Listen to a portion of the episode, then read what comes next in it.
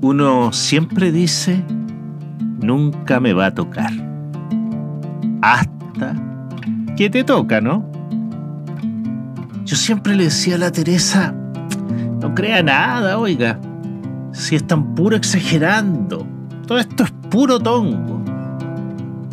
No me dejaba ni darle un abracito.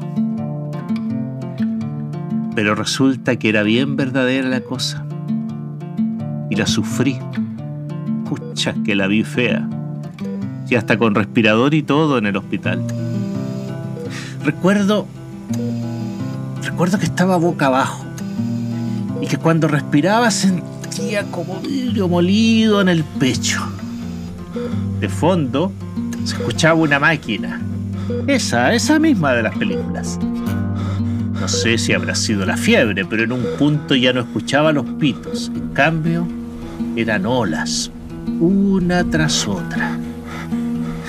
Me acordaba de Laguna Verde cuando iba con la Tere, el Roberto y mis ratitas. Trataba de recordar lo último que les dije. Creo, creo que les prometí unos juguetes. Los echo de menos. Me veía al final del túnel, pero me decía a mí mismo, tenéis que volver, Juanito. Si no fuera por los doctores y las enfermeras y todos los que me ayudaron, porque a mi edad no la cuento dos veces. Sí que hay otros que no les fue igual. Al lado mío, de hecho, recuerdo que hubo una que no se la pudo. Una abuela, una madre, una amiga. Anda tú a saber. Pero alguien sufrió por ella.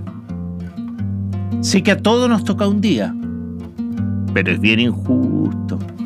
Seamos viejos no quiere decir que no queramos seguir viviendo, si es rico vivir. Por suerte me recuperé. Y andaba todo chocho porque ahora no me voy a resfriar de nuevo. Pero el doctor fue bien claro.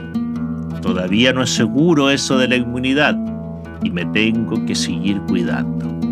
Hasta ahí nomás me llegó lo contento. me pasó a buscar mi hija. Resulta que al Roberto también le dio.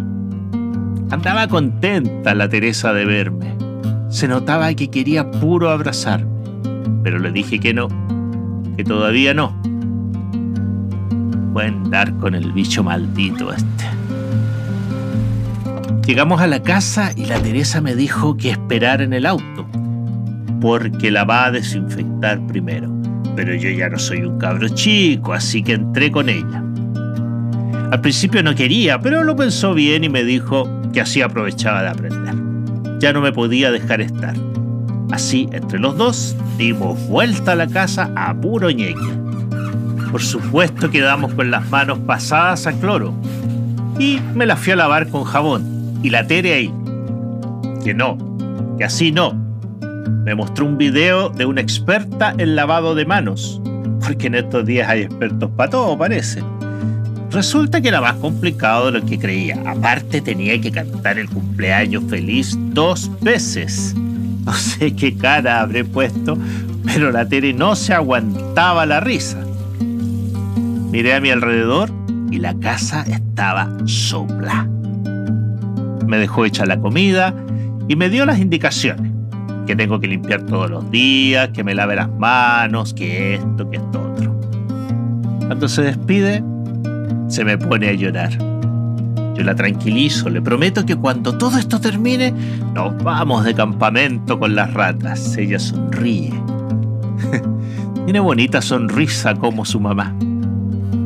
Me siento en la mesa y me sirvo un poco de charquicán con su buen vaso de agua. Sí, ya habrá tiempo para una copita. Pienso en todos los que aún están hospitalizados, estuvieron conmigo, que ya no están. Agradezco poder comer ahora en mi casa, poder respirar sin que me duela, poder moverme y sonreír. Y me gustaría que todos también pudieran volver a las suyas y que salgamos de esta todos juntos.